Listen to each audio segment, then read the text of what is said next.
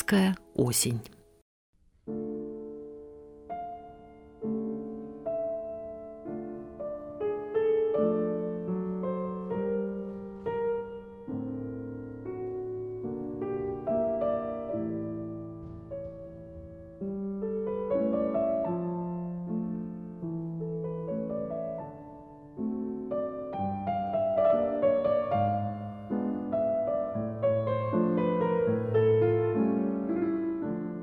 Петр Ильич Чайковский. Времена года. Осень. Октябрь. Осень в России всегда была порой, которую воспевали писатели и поэты, художники и музыканты. Они видели в ней и неповторимые красоты русской природы, которая осенью одевается в золотой убор, переливаясь своим пышным многосветием. Летят по ветру желтые листья, осыпающиеся с деревьев в саду. Слышится стук спелых яблок, падающих на крышу, грустный шелест листвы и печаль увядающей природы. Теплые лучи солнца проскальзывают в сад и освещают золото деревьев. Осень щедра на краски и дары. Это она подарила нам немало талантливых писателей и поэтов. Сергей Есенин и Иван Шмелев, Федор Достоевский и Александр Блок, Марина Цветаева и Федор Тютчев. А еще Иван Бунин, наш земляк, чей талант взрастила Воронежская Липецкая земля и Орловско-Елецкие просторы Черноземья. Он родился 22 октября 1870 года. Может, поэтому осень в его произведениях занимает так много места. Не видно птиц, покорно чахнет лес опустевший и больной. Грибы сошли, но крепко пахнет во врагах сыростью грибной. Глушь стала ниже и светлее, в кустах свалялась трава, и под дождем осенним тлея чернеет темная листва.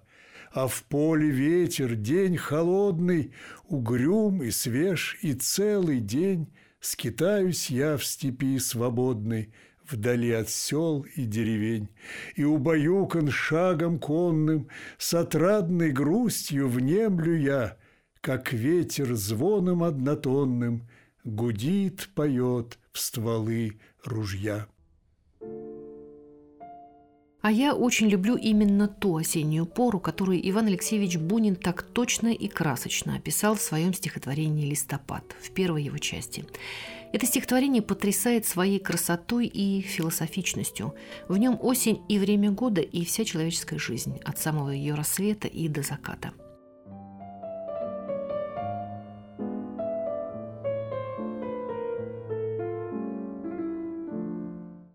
Лес точно терем расписной, Лиловый, золотой, багряный, Веселый, пеструю стеной Стоит над светлую поляной. Березы желтую резьбой Блестят в лазуре голубой, Как вышки елочки темнеют, а между кленами синеют То там, то здесь, в листве сквозной Просветы в небо, что оконца – Лес пахнет дубом и сосной, За лето высох он от солнца, И осень тихою вдовой Вступает в пестрый терем свой. Есть в строках Бунина и другие моменты осени. Это унылый пейзаж, осеннее умирание природы и грусть по уходящему лету, как символу жизни – Умирание в природе в канун зимы – это одна из самых трагичных и печальных страниц осенней жизни. Недолго буйствует осень разноцветными красками. Вот стало холодно и бело, Среди полян, среди сквозной Осенней чаще помертвелой, И жутко осени одной В пустынной тишине ночной. Теперь уж тишина другая, Прислушайся, она растет, а с нею, бледностью пугая, и месяц медленно встает. Не жди, на утро не проглянет на небе солнце, дождь и мгла холодным дымом лес туманят. Недаром эта ночь прошла.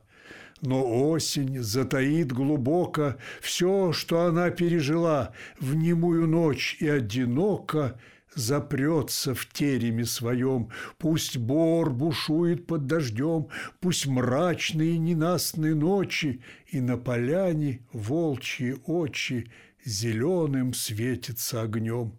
Лес точно терем без призора Весь потемнел и полинял, Сентябрь, кружась по чащам бора, С него местами крышу снял И вход сырой листвой усыпал, А там за зимок ночью выпал И таять стал, все умертвив. Льет дождь, холодный точно лед, Кружатся листья по полянам, И гуси длинным караваном Над лесом держат перелет. Но дни идут, и вот уж дымы Встают столбами на заре, Леса багряны, недвижимы, Земля в морозном серебре, И в горностаевом шугае, Умывши бледное лицо, Последний день в лесу встречая, Выходит осень на крыльцо.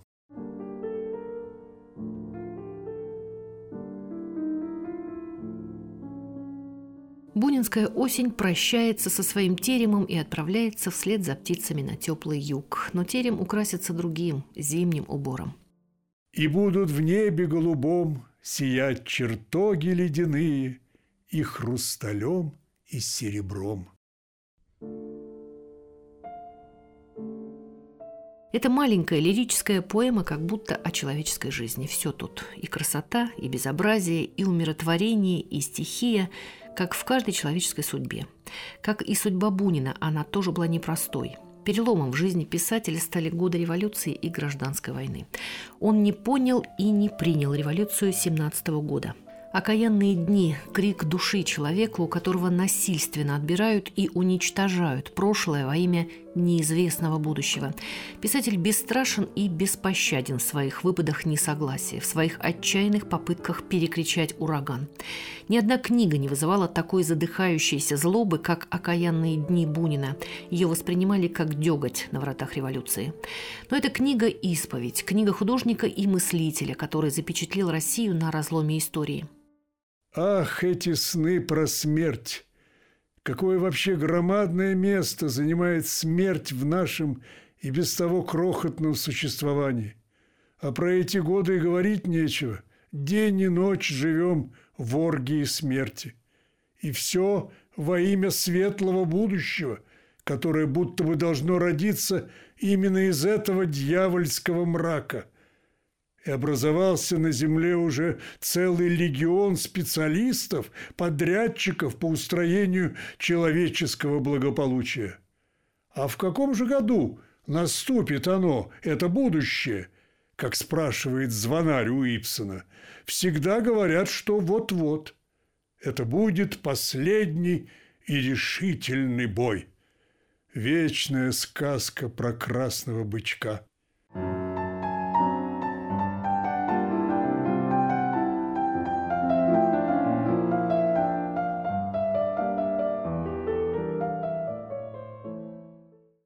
Ночью лил дождь. День серый, прохладный. Деревцо, зазеленевшее у нас во дворе, побледнело. И весна-то какая-то окаянная. Главное, совсем нет чувства весны. Да и на что весна теперь? Бунин глубоко жалеет Россию, ее народ, культуру, хочет спасти родину, но силы не равны. И в 1920 году писатель покидает Россию, и начинается вторая полоса в жизни Бунина. Долгая, почти в полжизни, полоса иммигрантская. За границей он пишет о России и для России – в 1933 году удостаивается Нобелевской премии с формулировкой «за артистический талант», с которым писатель воссоздал в литературе типичный русский характер. Война, Великая Отечественная, стала причиной несказанных душевных переживаний, волнений, мучительных раздумий о судьбе горячо любимой Родины. Бунин жадно ловит радиосводки о положении на Восточном фронте, следит за газетами, ведет записи в дневниках – 1 июля 41 года. Страшные бои русских и немцев. Минск еще держится. Желтоватая, уже светящаяся половина молодого месяца. Да, опять окаянные дни. 6 июля 41 года. Противно, ничего не знаешь толком, как идет война в России – 13 июля 41 года. Взят Витебск. Больно. Как взяли Витебск? В каком виде? Ничего не знаем. Все сообщения с обеих сторон довольно лживы, хвастливы. Русские даются нам в извращенном и сокращенном виде. 24 июля 41 года. Третий раз бомбардировали Москву. Это совсем ново для нее. Газеты, радио – все брехня. Одно ясно, пока не так скололось, як ждалось. Такими каждодневными волнениями за судьбу Родины была наполнена жизнь Бунина, до конца оставшегося русским по духу писателем. Его не стало также осенью, 8 ноября 1953 года. Писатель похоронен на русском кладбище Сен-Женевьев-де-Буа под Парижем.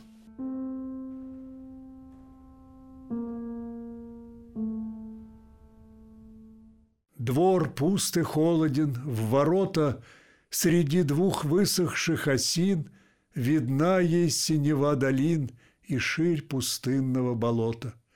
Дорога на далекий юг, Туда от зимних бурь и вьюг, От зимней стужи и метели Давно уж птицы улетели. Туда и осень поутру Свой одинокий путь направит И навсегда в пустом бару раскрытый терем свой оставит. Прости же, лес, прости, прощай. День будет ласковый, хороший, И скоро мягкою порошей Засеребрится мертвый край. Как будут странны в этот белый, Пустынный холодный день И бор, и терем опустелый, И крыши тихих деревень, и небеса, и без границы в них уходящие поля. Как будут рады соболя, и горностаи, и куницы, резвясь и греясь на бегу в сугробах мягких на лугу. А там, как буйный пляс шамана, ворвутся в голую тайгу ветры из тундры, с океана, гудя в крутящемся снегу и завывая в поле зверем. Они разрушат старый терем, оставят колья и потом на этом острове пустом повесят инии сквозные, и будут в небе голубом сиять чертоги ледяные и хрусталем, и серебром. А в ночь Меж белых их разводов Взойдут огни небесных сводов, Заблещет звездный щит-стажар В тот час, когда среди молчания Морозный светится пожар, Рассвет полярного сияния. Вся жизнь Бунина в этом листопаде, с ее взлетами и падениями, бесконечным счастьем и глубоким разочарованием. Жизнь, как и осень, кратковременна и не вечна. Ей невозможно присытиться и невозможно насладиться про запас.